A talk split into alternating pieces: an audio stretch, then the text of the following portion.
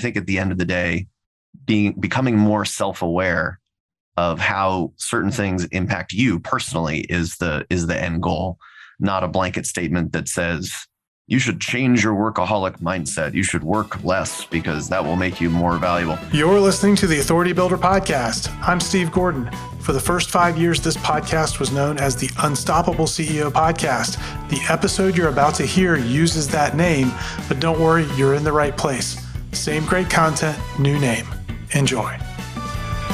Welcome to the Unstoppable CEO podcast. I'm your host, Steve Gordon, and we've got an awesome interview for you today. If you have ever felt like maybe you're sacrificing too much for work, and we're going to talk about some some new information, some new studies around that, and we're also going to uh, work on some mindsets together today in the interview with my guest, Max Traylor.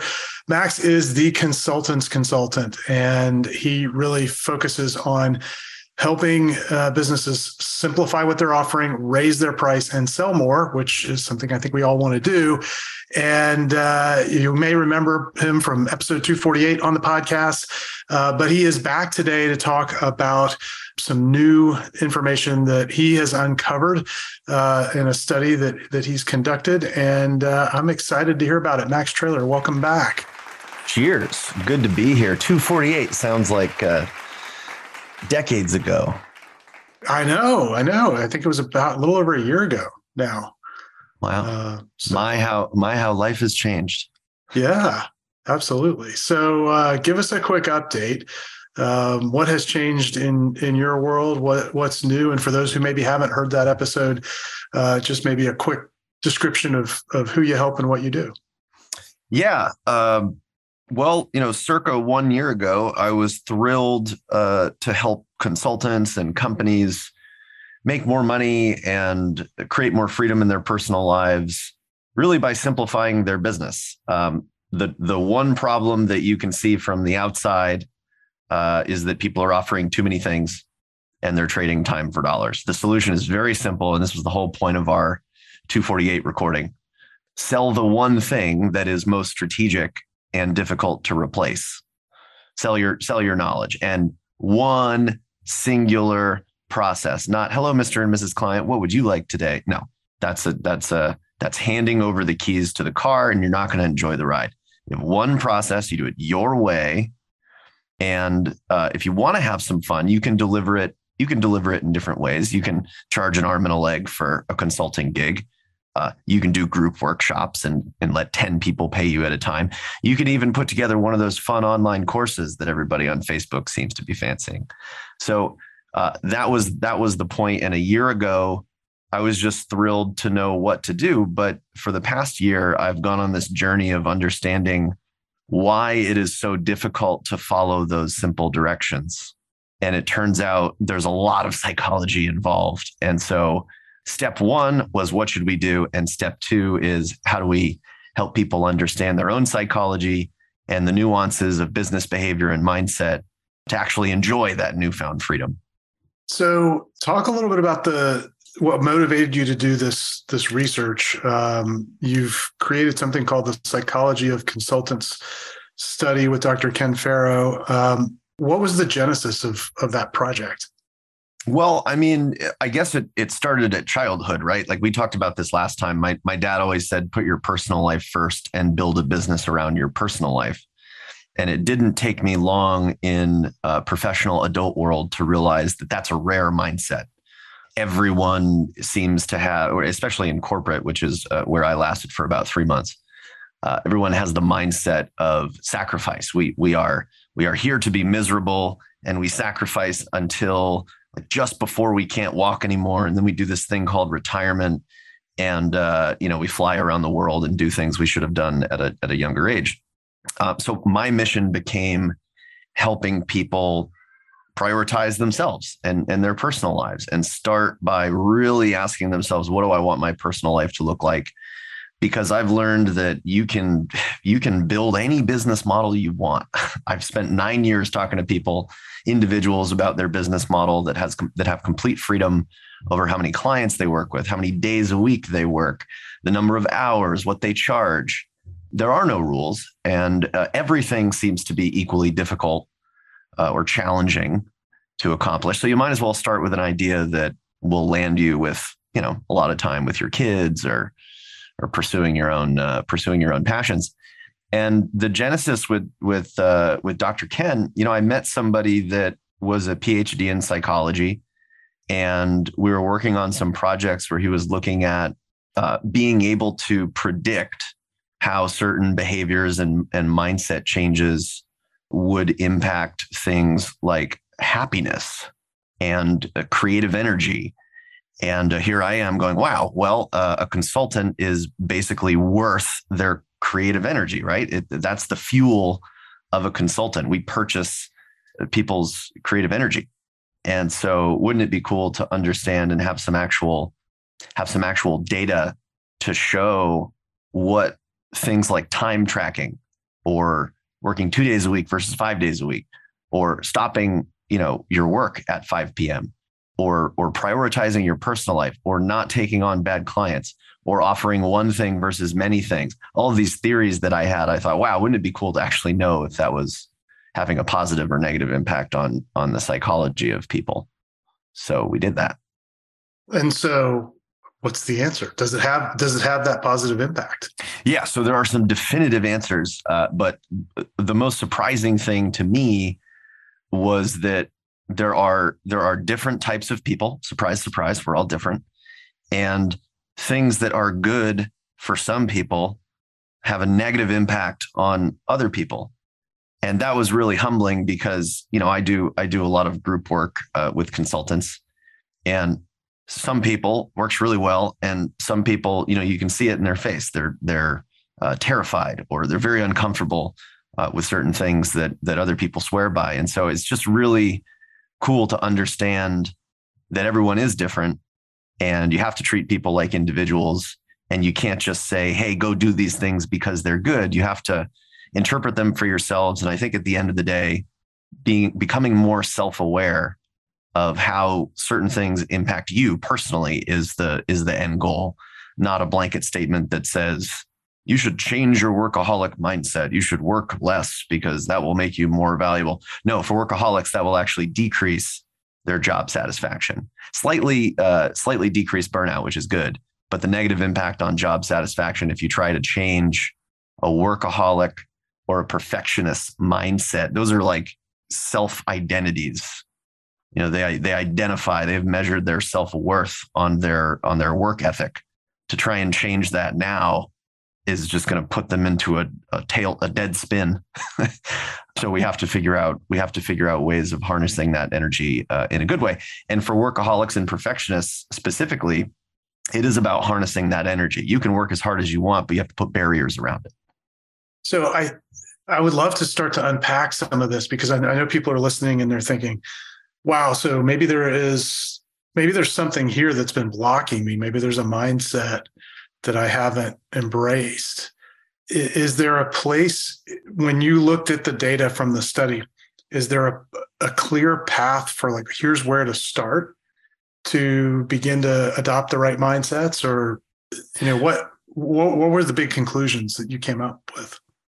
So the study the study was the first thing we tried to do is figure out what different types of people are there to sort of categorize them you know every uh, every study or benchmark they have like the little caricatures so we found we found four uh, predominantly uh, one is the imposter so, and these are these are driving behaviors. Like we we all have a little bit of everything. Like I can, I'm a I'm a workaholic. I'm a perfectionist. I am uh, I am an imposter. I am a jack of all trades. I'm I'm a bit of all of these things. But people tend to be driven by one or the other. Uh, they're heavily weighted. So the imposter uh, just walking around feeling like they're not good enough. And the fun part is the more we learn, the more we feel like we don't know, you know fun uh, fun imposter syndrome and so uh, people with imposter syndrome have uh, certain behaviors that cause burnout job dissatisfaction life dissatisfaction um, depletion of creative energy all of these things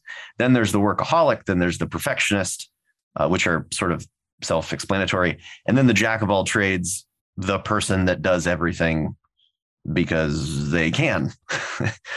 the, their ability is their nemesis. So we we found those four profiles and and sort of all the nuances, but one thing, one mindset came out at the end that is sort of a blanket statement like you should do this.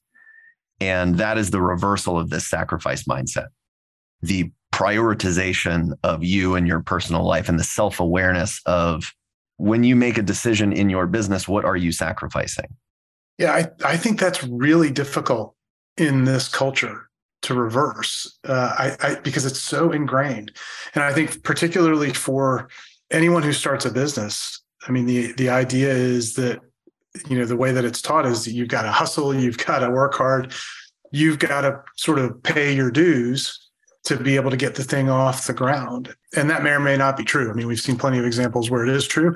We've seen plenty of examples where it's not true.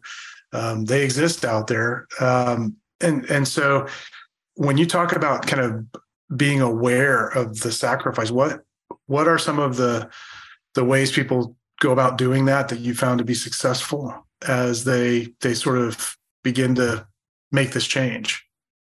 Well, I mean, eh, you know, an example of what you're sacrificing, people take on bad clients all the time. They see the red flags, but they're under some situational pressure or stress, especially I mean, we've got COVID going on, we've got an impending recession.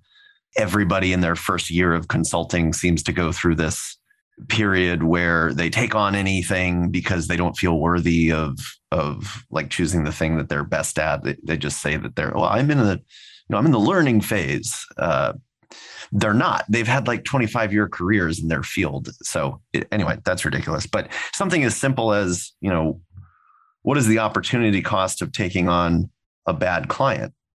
your your capacity to work with clients is not unlimited. In fact, every client you take on, your your performance and your creative energy depletes. So there's an area of diminishing returns. And for a consultant, it's not that many clients. I mean, think about you know juggling. I, I can't. I can barely juggle two things, which I don't even think is considered juggling. So three. I mean? Why is your business any different than uh, trying to keep balls in the air?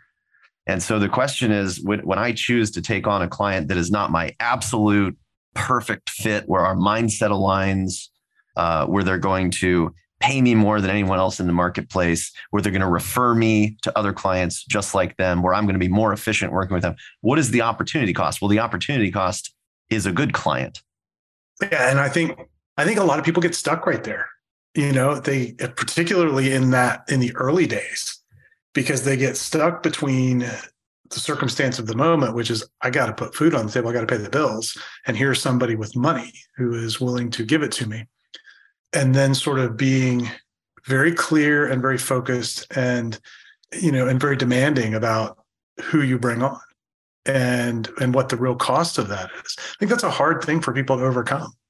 I think it's even harder to say no even if it's a good client. I think it's even harder to say no to something that is outside of your expertise, which which sort of gets to the to the jack of all trades, uh, which is really driven by the market. For for some of these profiles, they're driven by different things. So the workaholic and the perfectionist are very self inflicted. They're like something happened in childhood that, that like that's their identity.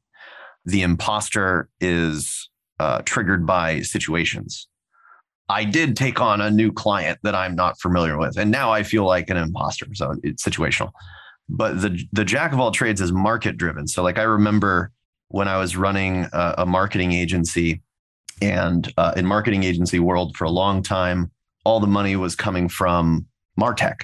There was like this explosion of Martech, Marketo, and and HubSpot, and they were just dumping all this money into the market to create all these agencies because they needed a bunch of button pushers and and they didn't want to have it on the they didn't want to have it on the balance sheet anyway that's a longer story but uh, what happened was as these martech software's capabilities grew as they started to launch new features they then put pressure on those agencies to expand their service lines. Oh we just came out with a new sales tool. Guess what marketing agency? Now you have to learn how to provide a sales service. And so you got these businesses where their capabilities had to expand and uh, that created this mentality of we should be able to do it ourselves. And and now you're offering all these different services to a host of to a, a, myriad of different types of clients with different challenges that are in different situations. And uh, yeah it it created a lot of problems. I forget what the question was but yeah that's jack of all trades. Well and i i think we're for a lot of business owners the temptation is to go right there specifically in in those early days when you know cash flow is tight and any opportunity seems like a good opportunity i think it's difficult for people to to sort of discern the cost. Yeah. and you know and and weigh the cost. So yes there's opportunity cost but i have cash in hand right now you know and and making that trade-off is really difficult when when you're in that place of low cash flow. Um, i think it gets a lot easier when you're in a, a more advanced stage where cash flow isn't the worry. Yeah. A lot of businesses never get out of that. Well, I guess that was the point of the study, right? Is to is to give people some longer term uh, view of uh, what these decisions are actually costing them, because we we did find that, for example, instead of performing all the tasks as a solopreneur, uh, partnering with other experts uh, not necessarily hiring them, but just allowing other people out there in the market to do pieces of what is needed, saying, no, I will not service that sales platform. Thank you very much. I have a good friend that is uh, that is a specialist in that. That that was for uh, for perfectionists and jack of all trades. That that decreased burnout by something like sixty percent. Wow! Just with a mindset of ah, a new thing. I will find a person that does that instead of I will learn how to do that. And it, so it's just a different interpretation. I see that it needs to be done. I see the market is going in that direction, but instead of expanding my capabilities outside of my zone of genius where I can be, you know, where I can develop a lot of expertise, a lot of positioning, uh, a lot of consistency, a lot of simplicity. Uh, I'm gonna I'm gonna go. Uh, I'm gonna find someone to do it, and I'm gonna trust that they can do a better job than me a lot of of this comes back to I think what we talked about in in the first episode, which is really if you boil it down, it's it's about going deep instead of wide, because the focus gives you the ability to create some leverage, which gives you the ability to focus on things outside of the business, outside of work. And you know, I look, I I know I'm sitting here listening to your four descriptions. I'm like, yeah, I check all those boxes. You know, excuse me, at one level or another. And the temptation is great sometimes when you see a client sort of manifest a problem and you go, yeah, I can solve that. I see the solution to it. I'm aware of the solution to it. It's very easy and very tempting to say, okay, yeah, we're going to do that. It's very easy to paint the picture in your head of the riches that are going to come because now I've added this thing that everybody needs. And and I think most of the time that's a mirage. Well, financially it's a mirage because we we did link differences in income, like big differences in income, hundreds of thousands of dollars a year for consultants. If you let these things run rampant, if you take those projects on, if you do all the administrative tasks yourself and don't uh, have internal internal support roles in your business, if you don't seek out partnerships, if you uh, offer more than three services you know all of these things combine to long term you're sacrificing hundreds of thousands of dollars let alone the creative energy and uh, and satisfaction and freedom that we're all starting to enjoy in our personal lives. But a lot of us are going back to the grind. And uh, so it it i'm not i'm not sure. It's either an awakening for everybody and we're going to look back and say hey this is when it all you know this is when it all changed and we started to become self-aware or it was just a window that that we passed by. Remember that. Remember we could actually like hang out with our kids play golf. So as you're working with clients now how are you applying some of the findings? Are there certain things you're you're asking them to do now differently than what you may have recommended that they do before? Yeah. So, um, you know, like I said, the mindset, the mindset thing is uh, w- was the only mindset change that across the board had positive effects for creative energy and burnout. Like, and and the it, when we launched this interview, I'll I'll put a copy of the study in there so that you can sort of see the nuances for each each uh, each profile. But um, behavior wise, there was a few that were you know blanket statement most powerful as well and uh, time behaviors was number one. Above mindset time behaviors.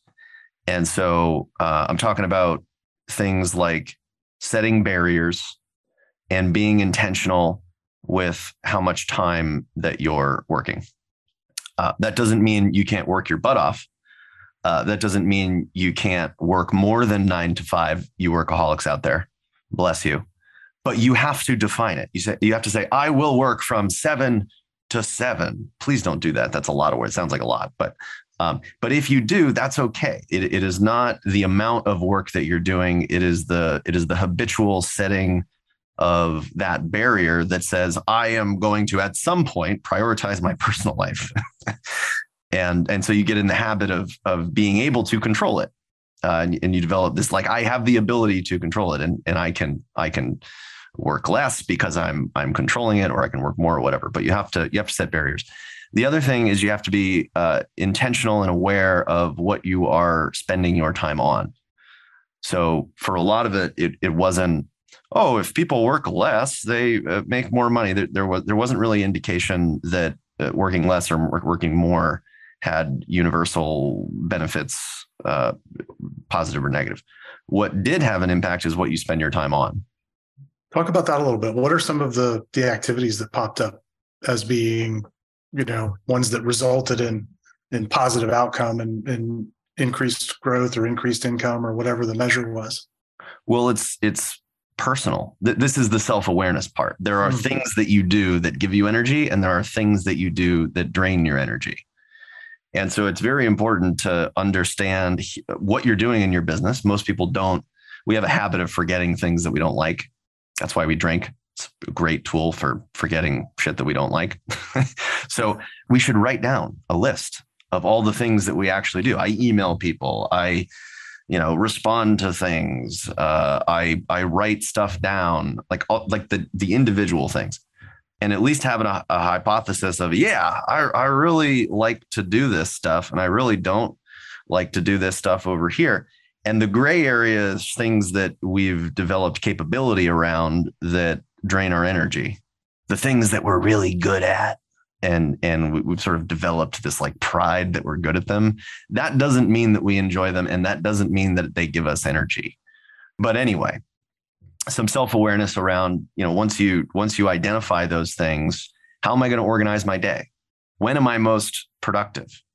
Well, we have to schedule those high energy things in the time of highest productivity. So, some awareness and some intentionality behind how you plan how you're going to spend your time, and some awareness that if I'm that workaholic working seven to seven, I can't load that up with energy draining activity. I have to delegate some of it. A, that's the best thing to do is bring in uh, bring in other experts and share the burden so that you can spend your seven to seven doing things that you love. I mean, at the end of the day, that's what we all hope to do, right? I mean, you don't, I don't think most of us start businesses with the idea that I'm going to spend the next, you know, 20 or 30 or 40 years doing things that drive me crazy. But then you get into it and, you know, you got to pay the bills and you got to you know there's admin work that has to be done and i see a lot of people get caught in this trap of well i don't have anyone else you know and I think it is a trap, and I've I've walked a number of clients through this thinking, even though it has nothing to do with what we do. Occasionally, we just have to have a counseling session.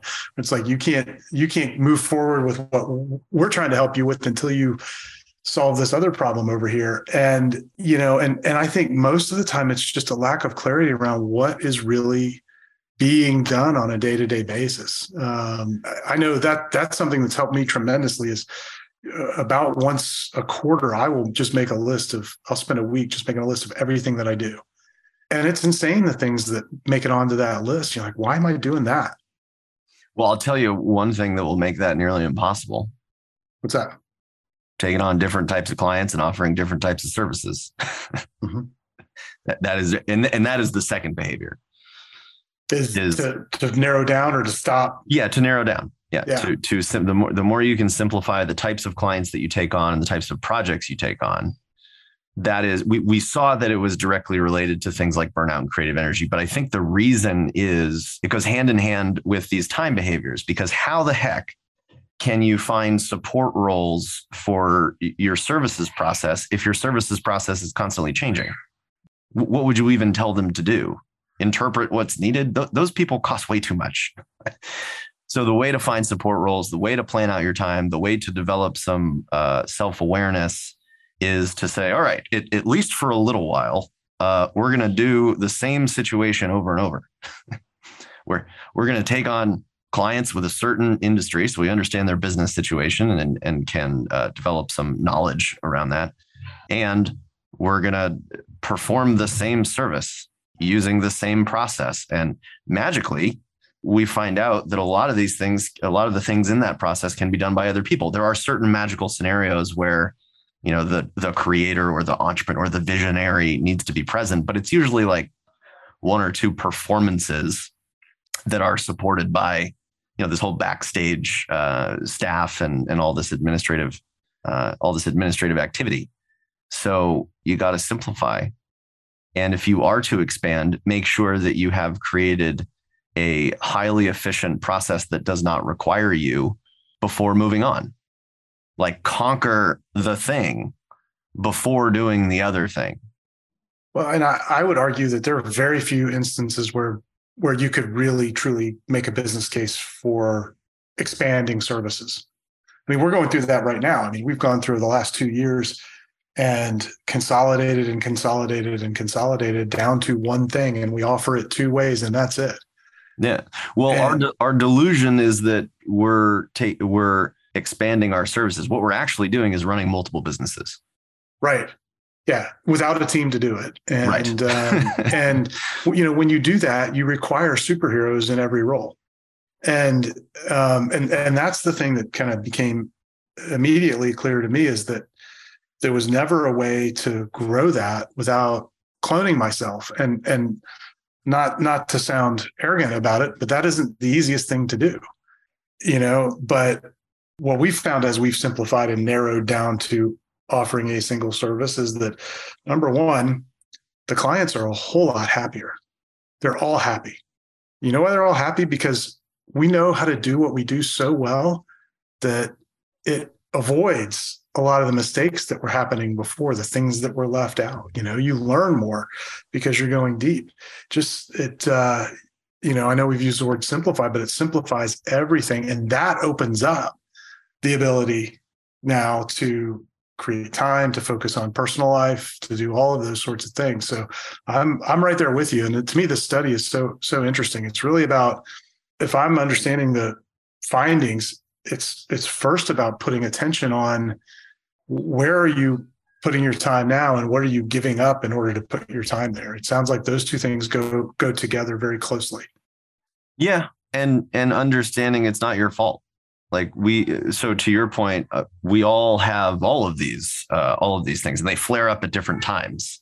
You know i'm i'm writing my second book and i feel like an imposter um, well not right now but i did yesterday so that's the that's the fluctuation right because it's it could just it could come up or you know your your uh, a client waves $50,000 in front of your face and said, well, if you just solve this problem for me, you know, there's the jack of all trades going, oh yeah, yeah, yeah, yeah, yeah.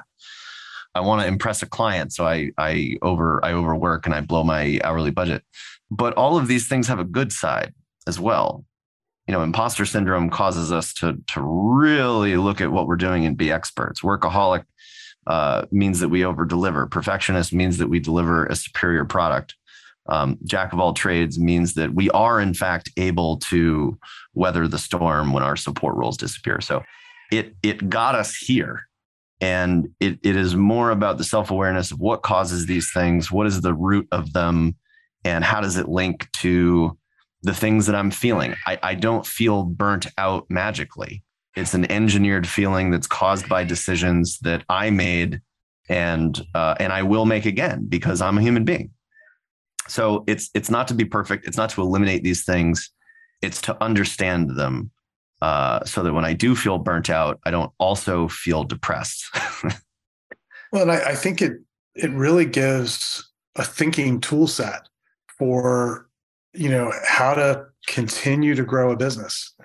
If you pay attention to these things, it it kind of helps you create your own roadmap to growing in a way that doesn't destroy you.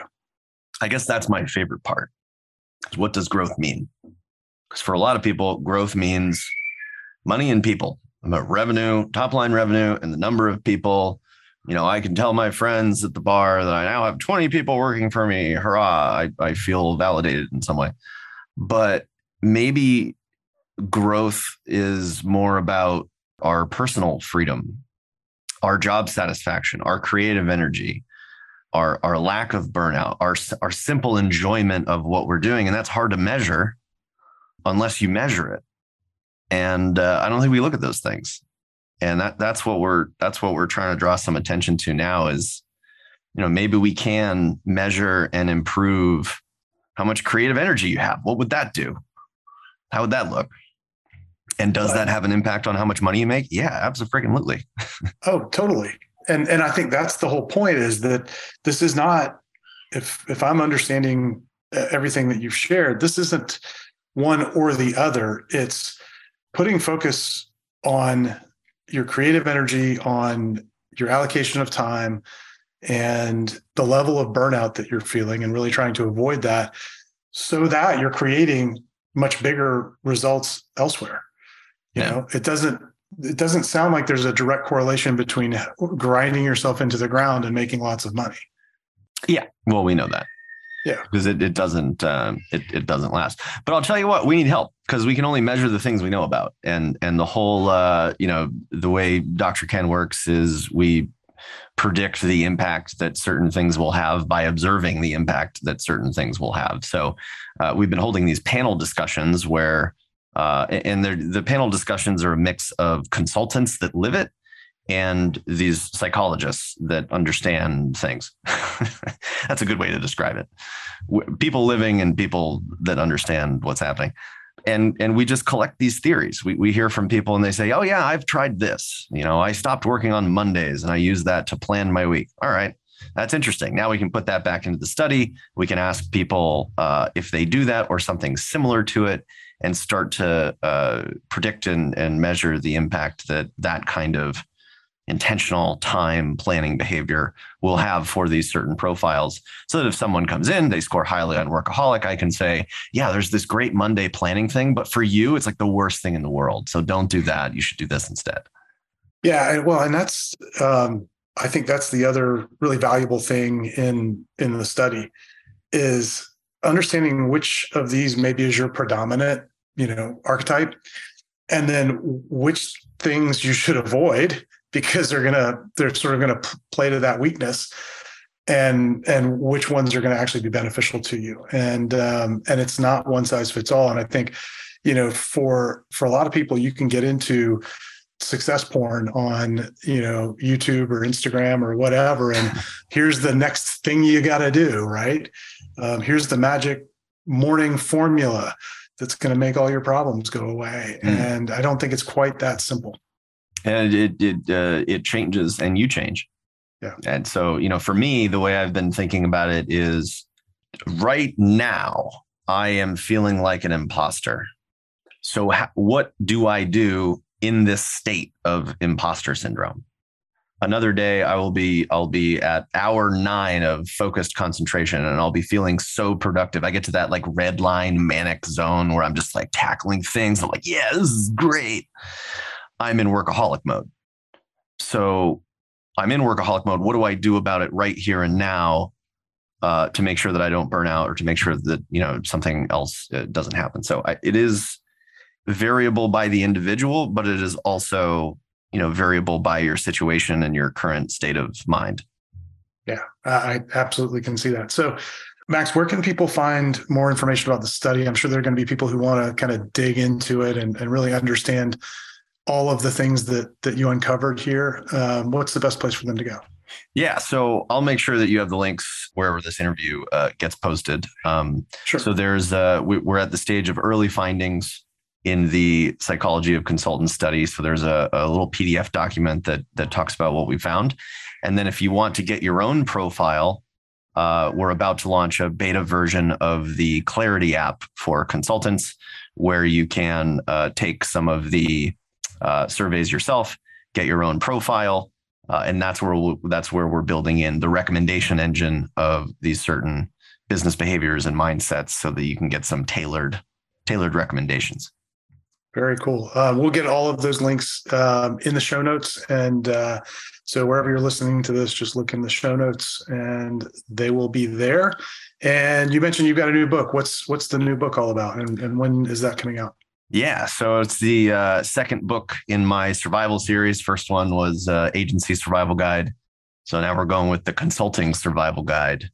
And uh, I've also got, uh, since we last spoke, uh, and as a result of the study, I put together a workbook for doing things better and uh, magically planning exercises, simplifying your service, and all of these things. Uh, breakthroughs for consultants in planning, service, and sales. Uh, so I went ahead and uh, built in some of the things that we found in the study and uh, some, you know, exercises. But uh, all of these are available on my LinkedIn profile. That usually gets updated uh, faster than my website does. Uh, so Max Traylor on LinkedIn. The the psychology of consultants study is available for download there. The workbook is there. The book is there. I basically make everything available for free despite the wishes of my publishing people that tell me not to do that. So there you go. Awesome. Well, we'll put a link to your your uh, LinkedIn bio and profile, and uh, folks can find all of those resources. Um, the survival guide is awesome. Um, I would argue that it's great no matter what business you're in, having read it. Um, and so definitely get that. Um, the workbook looks amazing. I'll be going to to get a copy of that here in a minute as soon as we wrap up. And I can't wait for the uh, new book. I'm looking forward to it. So uh, thanks so much again, Max, for for investing some time with me. This has been great. I'm looking forward to digging in and, and reading the full study and and uh, getting into all the findings once they're out. Keep doing the good work, Steve. Thanks for listening to the Authority Builder podcast. Here are three ways you can expand your authority. Number one, get a copy of the Million Dollar Book. In it, I show you how to multiply your authority by writing a best selling book in less than 90 days guaranteed. After all, you're the best spokesperson for your ideas. Go to authoritybuilderpodcast.com slash book and get your copy. Number two, join me for an upcoming Write Your Million Dollar Book Accelerator and let's jumpstart your authority building book now. For upcoming dates, go to authoritybuilderpodcast.com slash accelerator. And number three, work with me and my team to get your book done and bringing in business. Email me at steve at authoritybuilderpodcast.com and put I want to write a book in the subject line. See you soon.